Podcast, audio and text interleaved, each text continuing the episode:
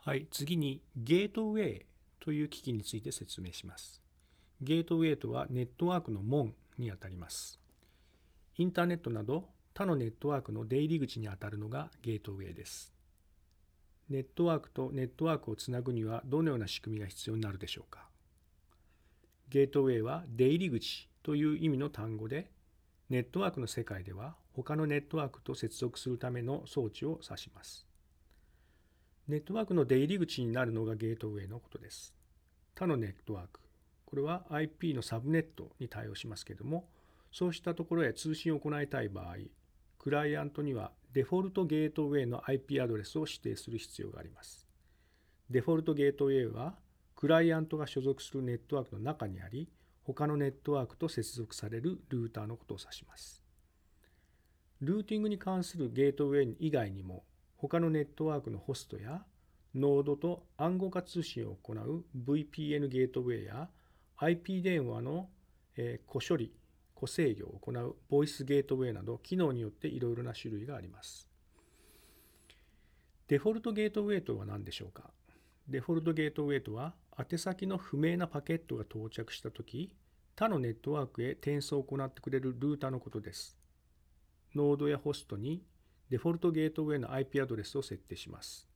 複雑なネットワークにしないために他のネットワークとのゲートウェイを一つにしてしまうことがよくあります。このようなネットワークは経路情報を一つにまとめることができたり、ファイアウォールやセキュリティの製品を一つだけ置けばよいというようなセキュリティ上の利点があります。ゲートウェイとルーターという似たような機能を行う2つの用語がありますけれども、これについて説明します。OSI 参照モデルの第1層の処理を行うネットワーク機器をリピーター、第2層の処理を行うものをブリッジ、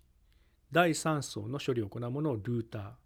そして第4層以上の処理を行えるネットワーク機器のことをゲートウェイと呼びます。ここでいうゲートウェイとは、ネットワーク上で通信媒体やプロトコルが異なるそうしたデータを相互に変換して、異機種間、異なる機種間での接続を可能にする機器のことを指します。このように以前は OSI 参照モデルの全階層を識別できる機器という意味でゲートウェイという言葉が使われていました。しかし最近ではルーターやレイヤー3のスイッチなどでも4層以上の処理を行えるものが登場しており、